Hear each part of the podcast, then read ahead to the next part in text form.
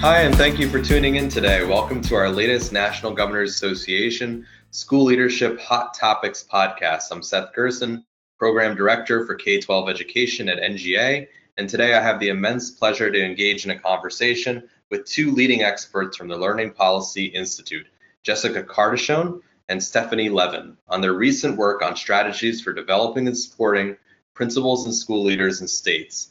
Today we'll discuss, among other topics, strategies to address high principal turnover, the impact of principal leadership and support on teacher shortages, and ways that states are using the Every Student Succeeds Act to develop and support principals and school leaders. Please note that we recently recorded and released three other webinars and podcasts on school leadership, including with Dr. Jackie Wilson and Governor's Education Policy Advisors and Education State Chiefs from Delaware, Louisiana, and Tennessee.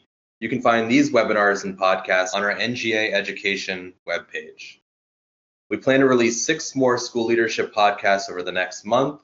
Please look out for our next podcast with Sarah Rosenberg of New Leaders to be released in the coming week. These podcasts are supported by and in partnership with the Wallace Foundation. The Wallace Foundation works to support principal and school leader preparation, development, and support across the country. Their Wallace Knowledge Center has multiple resources, tools, and reports on state strategies for school leadership, including Wallace's new report outlining the impact of effective principal pipelines on student achievement. You can find these resources at wallacefoundation.org or through a direct link on our NGA Education webpage. All right, so we're going to get started on the discussion. If you could introduce yourselves uh, as the panelists and uh, talk a little bit about Learning Policy Institute. Hi, my name is Stephanie Levin. I'm a research manager at Learning Policy Institute. Hi, I'm Jessica Cardichon. I'm the Director of Federal Policy and uh, Director of the DC Office for the Learning Policy Institute. We are a research and policy organization committed to providing equitable and empowering learning. Uh, we conduct independent, high quality research that we hope to put in the hands of advocates and policymakers to create research informed policy at the federal, state, and local level. Uh, we really appreciate the opportunity uh, to, to speak with you here at NGA. We focus on a number of issue areas, including early childhood, educator quality, resources and access, and deeper learning, and the role of school leadership in not only improving low performing schools, but in supporting educator quality is something that's critically important. And so we're really excited to be talking about this today. Well, thanks, Stephanie and Jessica. And so let's dive a little bit into the principal and school leader work. Why have you focused on this area and what has been your primary focus of research?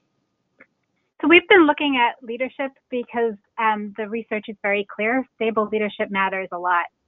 After teachers, principals are the most important school level factor associated with student achievement. And recent studies show that increased principal quality is associated with gains in high school graduation rates and student achievement. Um, so we're looking at school leadership in a number of ways we've just started a recent project where we're focusing on at, which is this recent project is designed to provide a comprehensive understanding of effective principal preparation and professional development. We're also studying how principal preparation and development programs support principals in leading schools that encourage deep student learning and social emotional development. And with the Southern Educational Foundation and the National Equity Project, we're supporting the Racial Equity Leadership Network, which is a fellowship for superintendents and other cabinet level staff to strengthen their capacity to advance racial equity in their school systems. And finally, we are the research partner for the National Association of Secondary School Principals, um, where we are collaborating with NASSP staff to develop and implement a research agenda to address problems of practice that are important to school leaders. And this work has begun with a focus on principal turnover. Thanks, Stephanie. And one area where we've really seen a number of governors and states working to address is on teacher shortages. And so I'd love to hear a little bit about the research you've seen around principal leadership and support and its impact on teacher shortages and retention, and how states can strengthen principal quality to address teacher shortages and improve teacher retention. Sure. So, principals' ability to create positive working conditions and collaborative supporting learning environments plays a critical role in attracting and retaining qualified teachers. Principal leadership and support are among the most important factors in teachers' decisions about whether to stay in a school or in the profession. In fact, the teachers often identify the quality of administrative support as more important to their mobility decision than salaries. And recent data show that teacher turnover rates reach nearly 25% among teachers who strongly disagree that their administrator encourages and acknowledges staff, communicates a clear vision, and generally runs a school well. And that's more than double the attrition rate of teachers who feel their administrators are supportive. Areas in which principals play a central role include salaries and resources for teaching, influence over school culture and collegial relationships, offering time for collaboration among teachers, and decision making input. Moreover, their talented principals who remain in their schools can be associated with retaining more effective teachers, even when controlling for student and school characteristics. Thank you, Stephanie. I think also principals play a really important role in supporting teacher and leader preparation. So partnerships between K to 12 and uh, teacher and leader preparation can support residency programs. And so principals can really play a critical role in those types of partnerships, also in providing induction programs to teachers and identifying those supports early on. And uh, to Stephanie's point, we know that schools that predominantly serve students from low income families, students of color, and other historically underserved students tend to have higher rates of teacher turnover. And so principal stability and quality is particularly important in addressing teacher shortages in under resourced schools. So both of you mentioned principal turnover in some of your earlier remarks and, and that report that came out um, earlier this year with National Association of Secondary School Principals. What were the major findings of, of that report? We were able to answer um, three questions. Why do principals leave their jobs? Which principals are least likely to leave? And which schools are more vulnerable to principal turnover? So the research points to five reasons that principals leave their job aside from retirement or dismissal. The first is inadequate preparation and professional development. We see greater principal retention in districts with high quality preparation programs that carefully select and deeply prepare principals for challenging schools where there's access to in-service training, mentoring, and coaching that continue to support and develop principals and collaborations between professional learning programs and school districts. Um, working conditions also can influence principals' decisions about employment, and this could include access to support, the complexity of the job and amount of time needed to complete all necessary activities, relationships with colleagues, parents, and students, and the disciplinary climate. Um, salaries matter to principals in choosing new positions and deciding whether to stay. Um, and low salaries that do not adequately compensate principals and that are not competitive with other jobs in the area lead to higher rates of principal departure. Also, principals are less likely to leave their positions when they believe they have greater control of their work environment and the ability to make decisions across a range of, range of issues such as spending, teacher hiring and evaluation, and student discipline. And finally, high stakes accountability policies can create disincentives for principals to remain in low performing schools and can influence principals' mobility decisions. We also reviewed the literature on which principals are least likely to leave their roles. Among the principal characteristics most strongly associated with job stability is educational experience, including preparedness for the position as a result of preparation, and also in service programs and having an advanced degree. Thanks, Stephanie. And Jessica, let's turn to you in terms of the implications of the report for governors and other state policymakers. Great. So there are a lot. There's a lot that governors and state policymakers and legislators can do. So I'll talk very briefly about five areas. The first one is on the pipeline. So really thinking about what are their efforts to recruit uh, a diverse leadership workforce and what types of financial support are they providing as well. We've seen this also paralleled in addressing teacher shortages is are you making it affordable for those who want to become a school leader to uh, pursue that. Uh, also investing in um, different ways that you can uh, support their training um, while many people who go on to become principals are already working at the same time.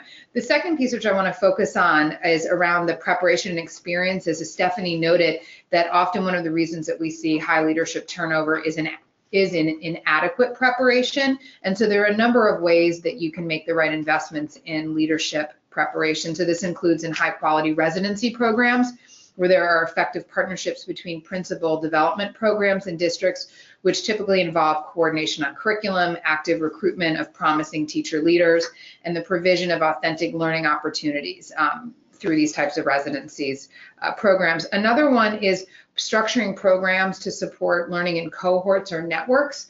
It's particularly important for school leaders and teachers to learn amongst a cohort of others um, and kind of share ideas and reflect on their experience. So, effective preparation programs frequently structure learning opportunities to be carried out in collaboration among small groups of peers. High quality programs also use problem-based context-specific opportunities. So if you do have a residency model or some type of clinical experience, ideally in the type of school that you're going to end up serving as a principal. Um, so if you were planning on being a high school principal, your residency should probably be in a high school. And so that you can really think about context-specific issues. And it's really, um, it's on the job training, but also really supported in tying it to the pedagogical strategies and supports as well. Um, the other piece is again a high quality curriculum that's focused on working with leaders to develop the skills needed to improve school-wide instruction, support a collegial teaching and learning environment, and also really importantly, how to analyze and act on data. Particularly, we're going to see as ESSA is being implemented, there are a number of statewide accountability and improvement systems that are providing a lot of data. And so how to use it to make decisions about how you allocate resources, which staff need additional supports in which areas or which students need support in different areas. Com being comfortable with data and how to respond to it is important.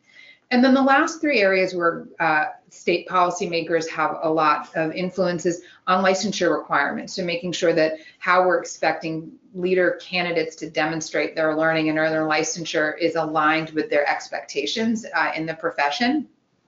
The other is then how they're supporting principals once they're in the school, um, particularly in those uh, those first number of years. So ensuring that principals have autonomy over certain decision making, whether it's scheduling, how to use some of their resources. So that kind of built-in flexibility combined with, of course, the training on how to use that flexibility, but principal autonomy, the, the amount of times we have principals saying, if I could do this, it would make a difference, but policies do not give them the flexibility to do that. And then finally, resource equity often principals have to make tough decisions because they don't have sufficient resources. And so for principals, they often know what they need to provide their teachers and their students, but don't have the resources. So as states think about their school funding formulas and how they allocate resources, knowing that those are particularly important for a number of reasons, but for to giving principals the flexibility of not having to always choose what program to cut, but rather making sure that they can make the decisions they want to do and are not being held back by limited resources.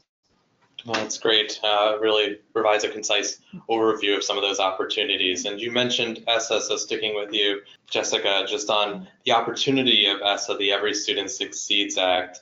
Where are there opportunities to develop and support principals and school leaders, and how have you seen states particularly use that 3% that's in the law for school leadership and particularly innovative ways. Great. It's, um, we were really pleased. You know, a lot of um, states are really taking uh, advantage of the option to use a set aside from their professional development funds to target leadership development. They can also use funds under Title I for school improvement. They can also use funds under Title IV around student and staff surveys to really give them information on school climate and, and areas of need.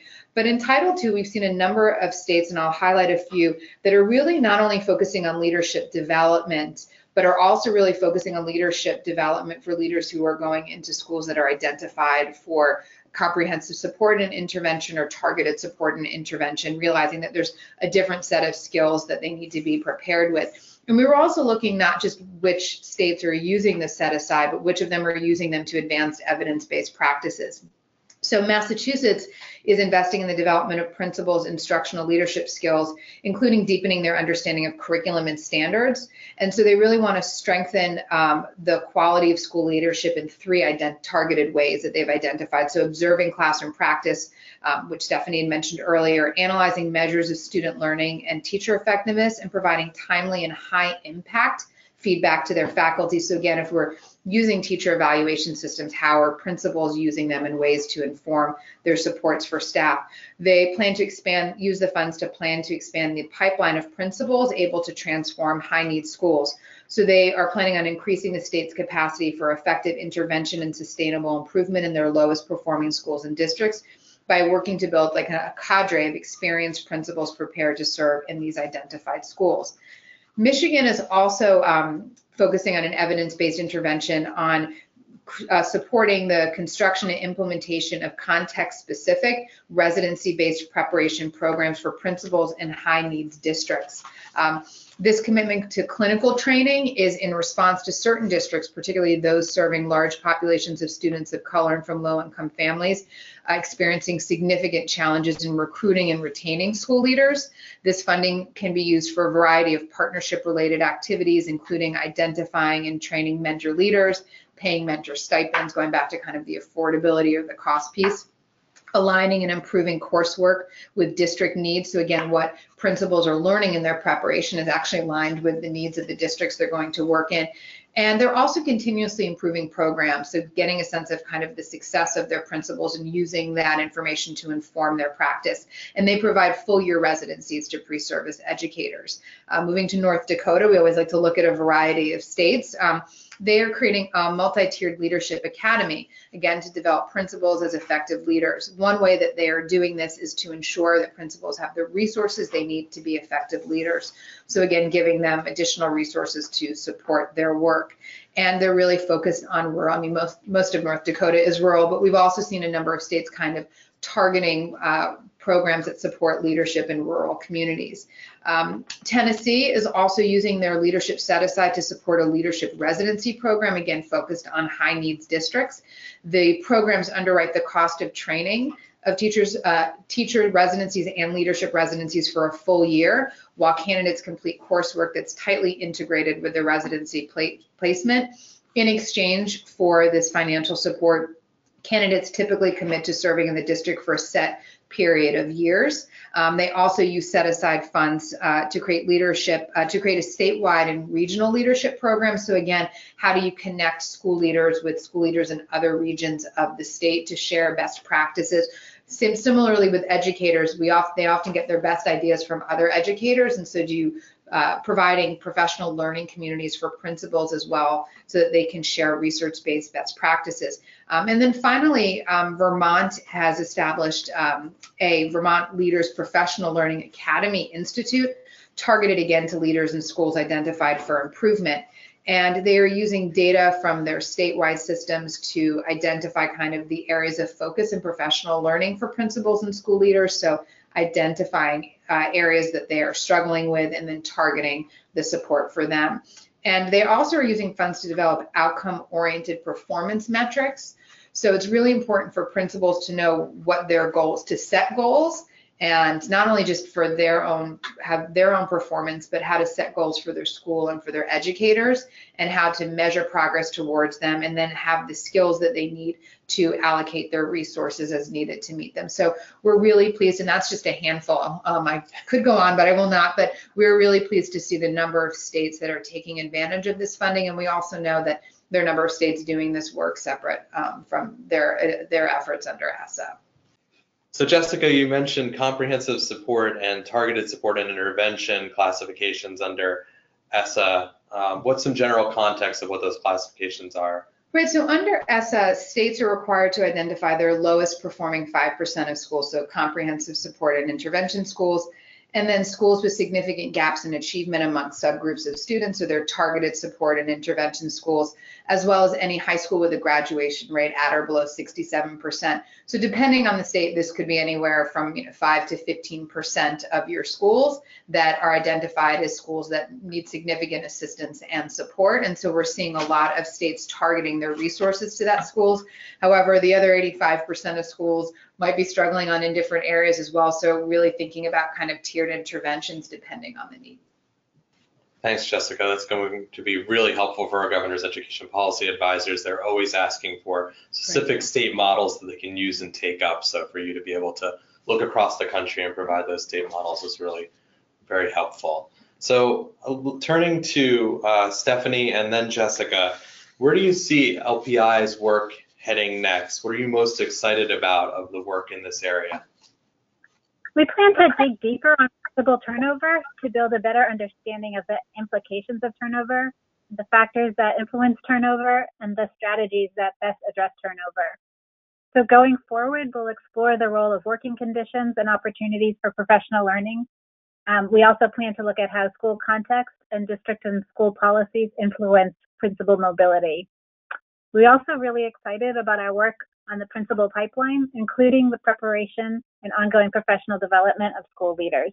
Thank you, Stephanie. That I'll add to that is all our research. Um, we our goal is to translate it into actionable policy, particularly for your audience, so that they know what to do with this research. So we're really excited about thinking of the implications of this research on federal policy uh, and federal investments in teacher and leader preparation and support, but then also how to inform state policies as well. And just to go back to your point earlier, Seth, I'll, I will do a plug for where all of our research can be found, just because one of our reports that highlights different states that are doing this can be found. So for access to LPI's research, go to learningpolicyinstitute.org or follow us on Twitter at LPI underscore learning. And all of our reports really do try and include state examples or local examples because to your point, people want to know who else is doing this and doing it well. And then how can I do this in my state or in my district, but in ways that are contextualized to meet our needs. Thanks, Jessica and Stephanie, for the great conversation and insights. Listeners, please note that all reports and resources discussed during the podcast will also be attached to the recording. Please look out for our next podcast with Sarah Rosenberg of New Leaders and visit the NGA Education webpage for this and future podcasts. Until next time, thanks for listening and have a great day.